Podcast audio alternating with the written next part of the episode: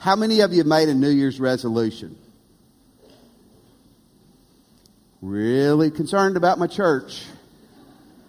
All the experts say you need to make you better and make a commitment. I saw this week on the website's Brain Statistics.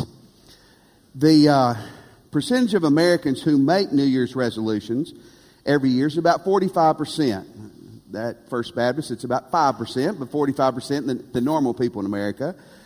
People who never make resolutions, 38%. So I guess that's give some wiggle room for error. People who are successful in achieving their resolutions. I think this is a lie. 45%. I don't know if it's that high. I think that's pretty high. We lie to those posters and things like that anyway. People who never succeed and always fail, 40% said, we never do it. We never do it. I heard someone on Wednesday, the second, said, well, I started on my diet yesterday and I've already blown it. I'm excited about 2020. Amen. We may have in the next few weeks some resolutions for you, some goals for you spiritually, and I hope you will set some, but I'm going to challenge you this morning to make a commitment in one area, and one area that will change your life if you will truly do it. We're starting a series called Wise Up. Most of the sermons are going to be out of Proverbs, but this Sunday it's in Joshua. If you have your Bibles, Joshua 24. If you don't have a Bible, the scriptures will be on the screen, so we will provide those for you. The first 4 weeks in this series, we're going to look at the foundations of wisdom, not necessarily the behaviors, but what creates wisdom. And certainly in Joshua 24, we find this is a foundation of wisdom. I want to begin and read verse 1 with you or to you. Joshua gathered all the tribes of Israel to Shechem, and he summoned the elders, the heads, the judges, and the officers of Israel, and they presented themselves before God. Joshua is the great leader who followed Moses, and he is close to dying. He's going to die in the near future. And so the Jewish people are in the promised land. They're in this land God's given them. There's still a lot of challenges, a lot of things they're going to have to deal with, but he still knows no matter what, the most important thing is your relationship with God, is their relationship with God. We don't have time to read this, but in verse 2 through 14, basically, he walks them through how God has blessed you, all the things God's done for you, how God's been good to you. Now listen, I don't want to downplay that you may have had a hard year last year. You may be experiencing tough things right now. Don't want to downplay that at all. But most of us in Ruston, Louisiana, compared to the rest of the world, are pretty blessed. And we've got a lot of things to our advantage. And even if life is terrible for you right now, God's put you here even this morning. You were able to get here. You're able to listen. And so you're blessed more than you think that you are. And basically what Joshua is going to be challenging them, he's saying, look, God's done all this for you. And now you need to make a fresh or a first time or a recommitment to God on how you're going to live for him. He says all these things and then basically throws the ball back at him and it says it's your move. And this morning, here's what I want to challenge. You've got a move to make today. You have a move to make. You have a decision to make. You have a choice to make.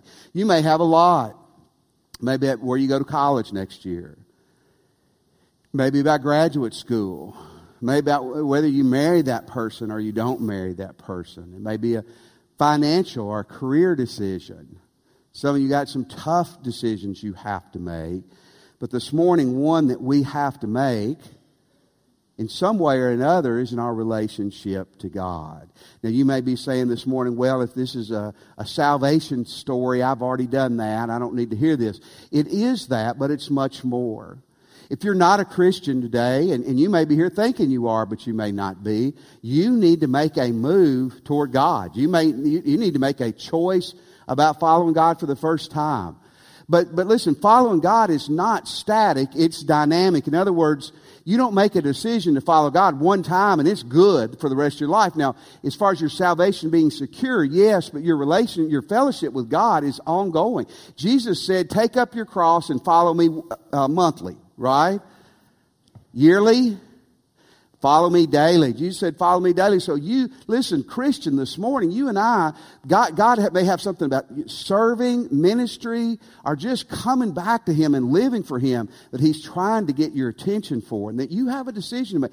Every person in here has a decision to make in regards to our relationship with God. In verse 14, he says, now therefore fear the Lord In verse 14 and 15, there's three imperative words used. Imperative means it's an absolute necessity. I mean, you've got to do this. And that word fear, when we get into Proverbs in our Wise Up series, fearing the Lord is going to be a theme. Honor, reverence, bow your life to God. Realize God is the creator. God is the owner. God is the king. You need to respect him and treat him as that. Fear the Lord. Reverence and humble him. Then he goes on and he says, fear the Lord, serve him in sincerity and faithfulness. One of the keys this morning is sincerity. Many of us, we're not serving God sincerely. He says, serve him sincerely. Put away the gods. Another imperative phrase, put away, not optional. Put away the things that are standing in between you and serving the true and the real God. In verse 15, if it's evil in your eyes to serve the Lord, wow. What he's fixed to say to them is powerful. The word evil can mean evil and corrupt, but it can also mean displeasing. Hey, you just don't want to serve God. It just doesn't fit you where you are in life right now. You're young. You don't want the commitment that God's going to demand of you. That's what he's saying to them. If you don't want to do this, don't do it. If it's displeasing for you to serve God, don't. You're taking notes. You see that little word serve? That's the third imperative word in this passage. He's going to talk about serving the gods, the false gods of the world, or serving the real God. The word serve here means more than just bringing somebody tea. That's a great way to serve somebody, but it's a more powerful word. Again, it's an imperative. It means to be enslaved to someone or something. It means to worship somebody or something. And if you know what worship means, it means to surrender to somebody or something. You want to serve the world? Serve the world. If you want to serve and worship and be enslaved to God, you be enslaved to God. But you choose this day whom you will serve. Whether it's the gods that your forefathers served in the region beyond the river, the gods of the Amorites in the land you're in right now, or the gods of Egypt. But you choose. Me and my family, we know the direction we're going. Jewish people could look back in their history and their great-great-great-great-grandparents had served false gods. They lived in Egypt. Their great-great-grandparents or grandparents did. They served false gods. In the land they were in right now, they worship false gods. Most of these were fertility, nature-type gods, and we don't struggle with dealing with those type of gods now, but we got a lot of things that are in our way. And he says, I want you to choose. If you're taking notes, the word choose there is significant. It means to make a distinction. You make a distinction with careful, thought-out choice. And please put this in your notes. It's a choice with eternal consequences. Wow. I want you to make a deliberate choice, a thought-out choice, and understand that this is not a choice you minimalize because it's a choice that has eternal consequences. Now, I just want to throw this in here.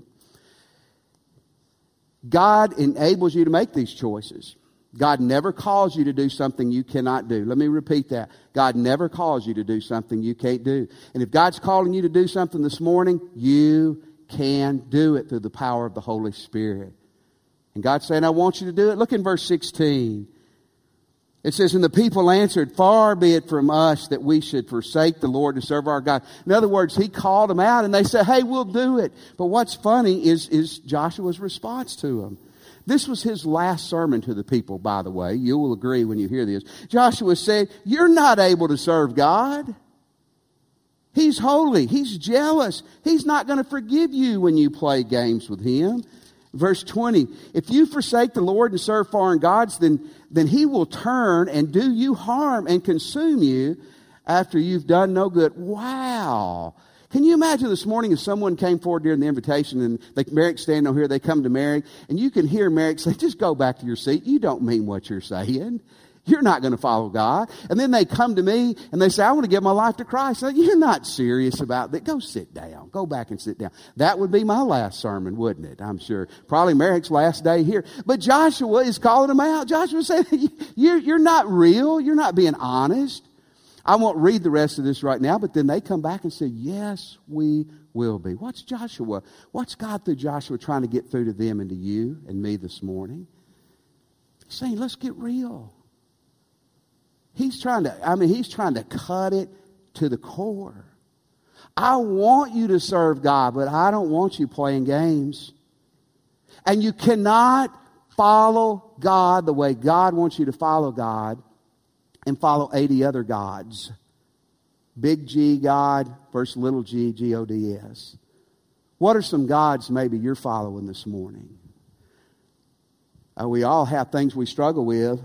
I saw an article from the New York Post talking about the millennials, and it says millennials, and that's people born 79 to 94, 95, are choosing pizza, push-ups, and video games over church. I'm for the pizza, aren't you?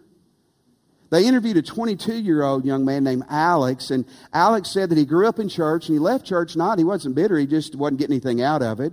And now his church, his religious experience, his God connection is through video games. Now, for you old-timers, these aren't video games like you play in an arcade. These are sophisticated games you can play online with people all over the world. His favorite game is The Witcher 3. He says it's his spiritual God. This is where he connects with God. This is where he finds the purpose of God in his life. I'm not criticizing video games. I know nothing about that particular video game.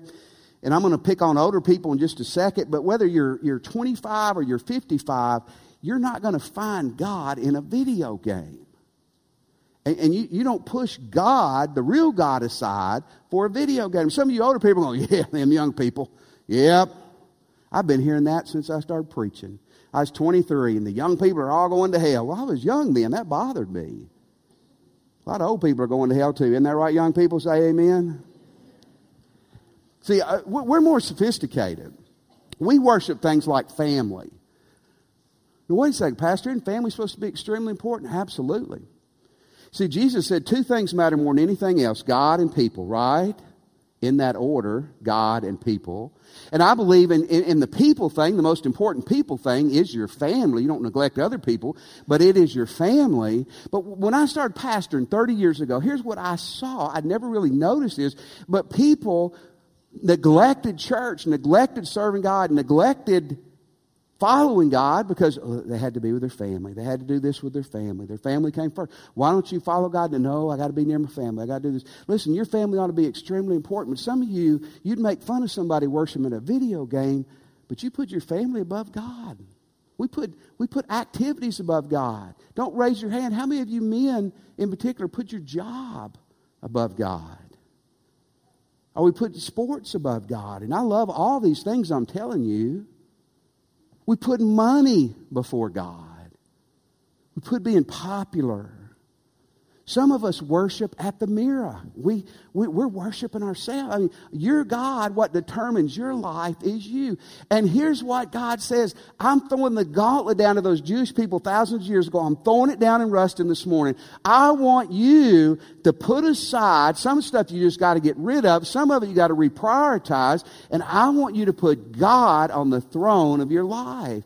Wisest thing you can do, period. I love what I heard a speaker say recently. He talked about repentance, putting stuff aside. He said, when you start following Jesus, you move in a direction that just naturally turns you from other things. Isn't that cool? Repentance isn't complicated. Repentance says when you put God first, other things start to get reprioritized. Other things start falling away. That's what God says. I want you to make that choice this morning. Let me tell you some things about this choice that I think that are neat but really important. It's a personal choice. This is a personal choice. In verse 15, he says, choose you this day whom you will serve. He's talking to a group just like I'm talking to a group. But ultimately, this is not a group decision. It's a decision you have to make and that I have to make. Your parents might not make it. Your kids might not make it. Your husband or wife may not make it, but you have to make it. It's a personal choice. Folks, you've heard this said probably before. God has no grandkids. You cannot know God through your mom and your daddy. Now, they ought to point you to God, but you have to have a personal, up-close relationship to God. Someone said, and this may be true, that the scariest words in the English language are, it's up to you. You have to make a decision. Man, I wish I could make this decision for you. I'm sure some of you wish you could make some decisions for me today too. But I can't. But I can tell you, God's calling you this morning. Some of you to Him for the first time. Some of you back to Him. You've been away from God for 2 months. Some of you for 2 decades. Some of you, God's got a ministry, a plan for your life, and He's calling you today. But the only person who can make that choice is you. It's a personal choice. Here's the third thing. It's a public choice.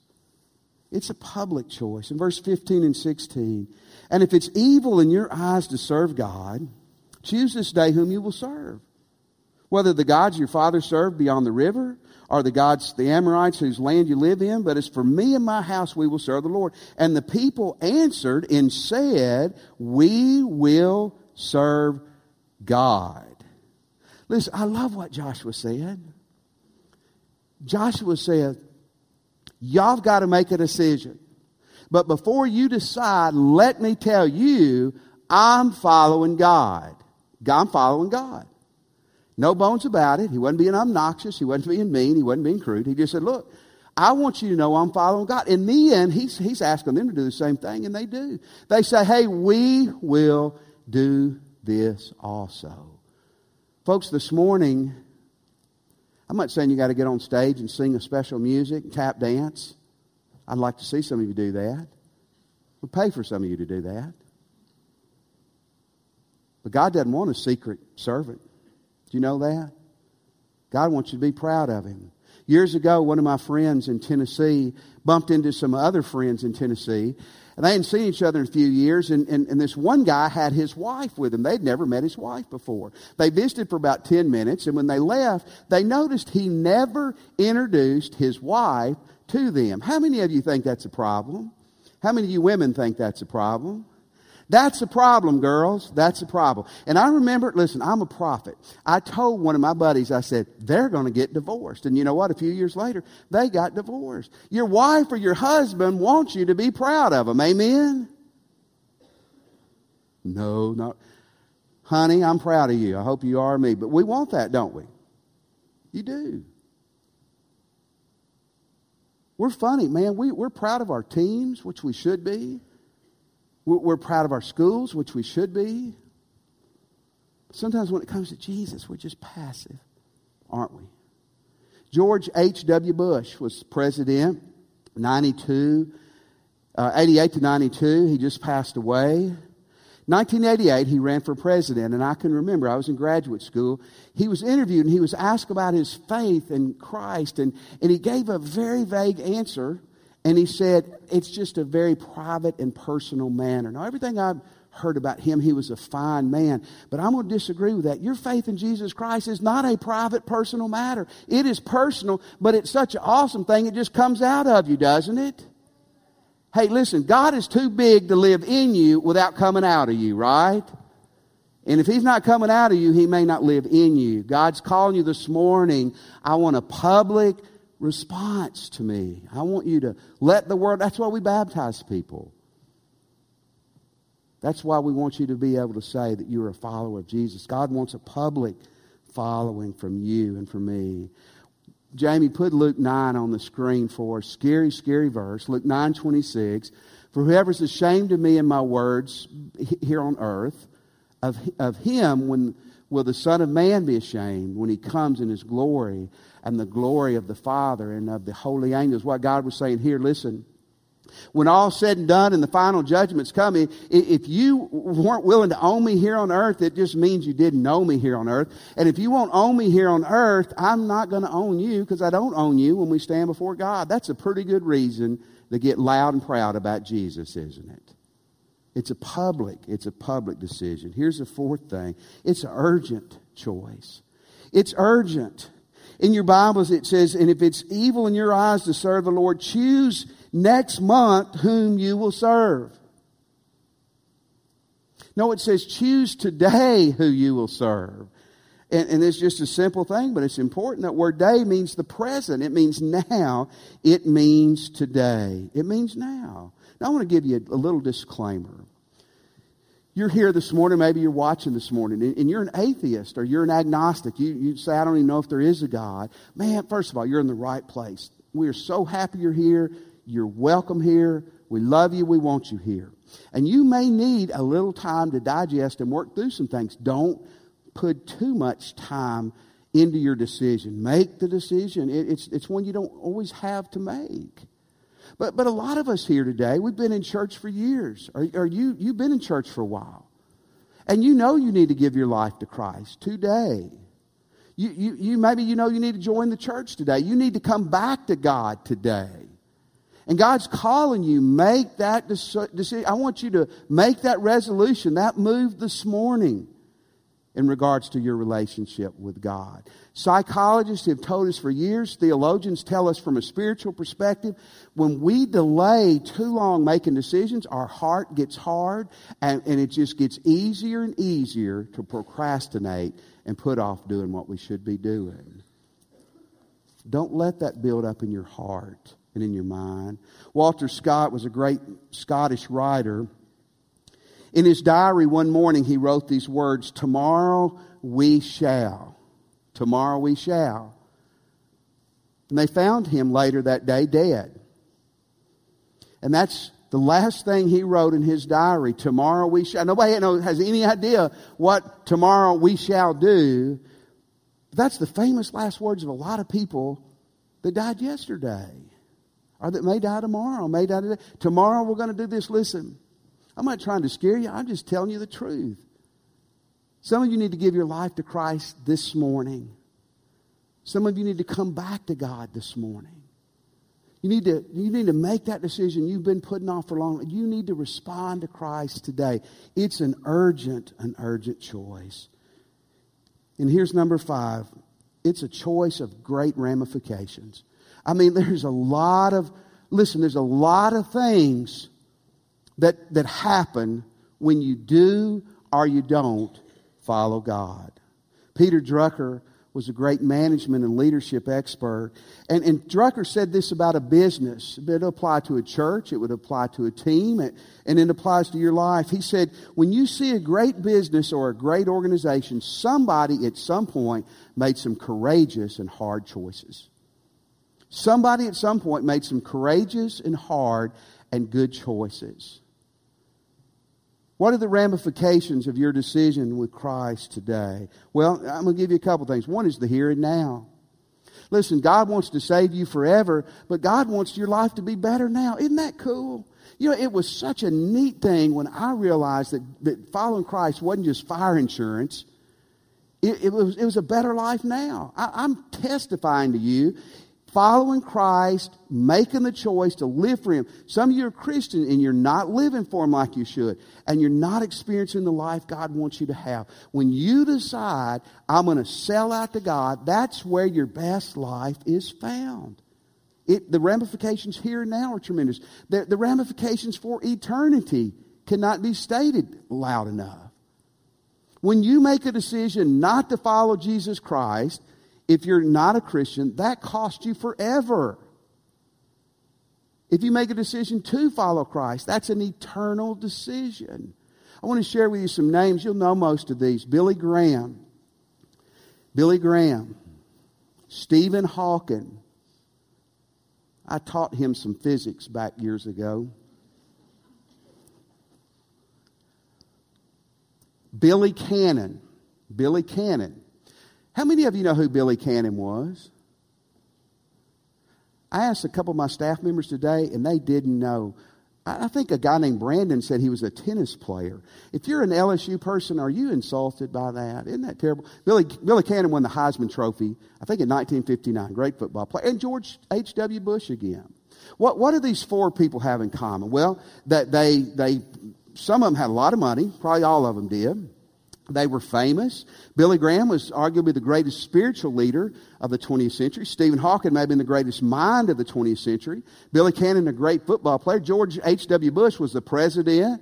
His son was president for 2 terms. He was the director of the CIA. He was the vice president of the United States at one point. They all died last year.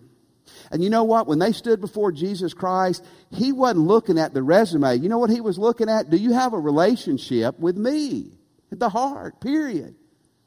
And that's scary, and it's cool because you've heard it say the ground at the foot of the cross is level. I'm going to tell you, at the judgment seat it's level too. You're not going to take your billfold up there, and it's going to matter. You know who my daddy is? Yeah, he does.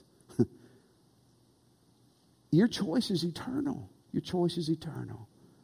And your choice has huge ramifications for others. It has huge ramifications for other people. In verse 15, at the end of it, he says, "But me and my house, we will serve the Lord." Folks, you can't make a decision for someone, but you sure can influence them. Let me repeat that. You can't make a decision for someone, but man, you can influence them. I want you to see a quote that I don't know where I saw this or who said it, but look at this with me. Write this down. Someone somewhere is depending on you doing what God has called you to do. Somebody somewhere. Leave that quote there for a second. You're in college. You're junior high, high school. And God may be this morning stirring in your heart about being a missionary or a minister, being a coach or a teacher, and taking His name with you wherever He leads you. What a scary and wonderful thing. There's people 10, 15, 25 years down that you've never met, that God's planning on using you to connect Him and them. Isn't that awesome? If we don't drop the ball. Somebody somewhere is depending on you to do what God has called you to do. The ramifications are huge. Man, big decisions aren't easy. And I love what a former president of Notre Dame University said. He said, "You don't make important decisions because they're easy. You don't make them because they're popular. You don't make them because you just got to do something. You make them because they're right. You make right decisions because they're right, whether it's hard, difficult, or unpopular." And this morning, God says, "I've got a choice, a decision I want you to make. I want you to follow me with all your heart. I want you to do that today. I've laid it out. I've done all the heavy work," God says. And now God says, "It's your move. It's your move. It's your choice." Would you pray with me? This morning, if you're a Christian, boy, I hope God is ringing your heart, and I hope that you're willing to do whatever it is He's going to tell you to do. If you're not a Christian, or if you're unsure if you're a Christian, but you're ready today to give your life to Jesus, pray with me. Pray with me and say, "Jesus, I'm a sinner. And I want to repent of my sins. And Jesus, I believe you're God's Son, and that you died and arose for me. Jesus, come into my heart, and I surrender my life to you." Let me have your attention. We're going to stand in just a second. And man, I'm throwing it to you today. It's your move. Maybe you just asked Jesus to come into your life, or you're ready to do that. Listen, I'll talk to you after church over here at this door. Are you come when we stand? You come and give your life to Christ today. It's an urgent, personal choice that you need to make this morning. Do that today. Maybe you are ready to join the church. You can do that after church, or you can come when we stand in just a moment and do that. But man, if God's leading you to do it, today's the day to do it. You're a Christian. All of us Christians, some choice to make. Maybe it is coming back to God. You've not been where you need to be for a long time. Today's the day. Come back to it. Maybe, Christian, God's laying on your heart something He's calling you to do.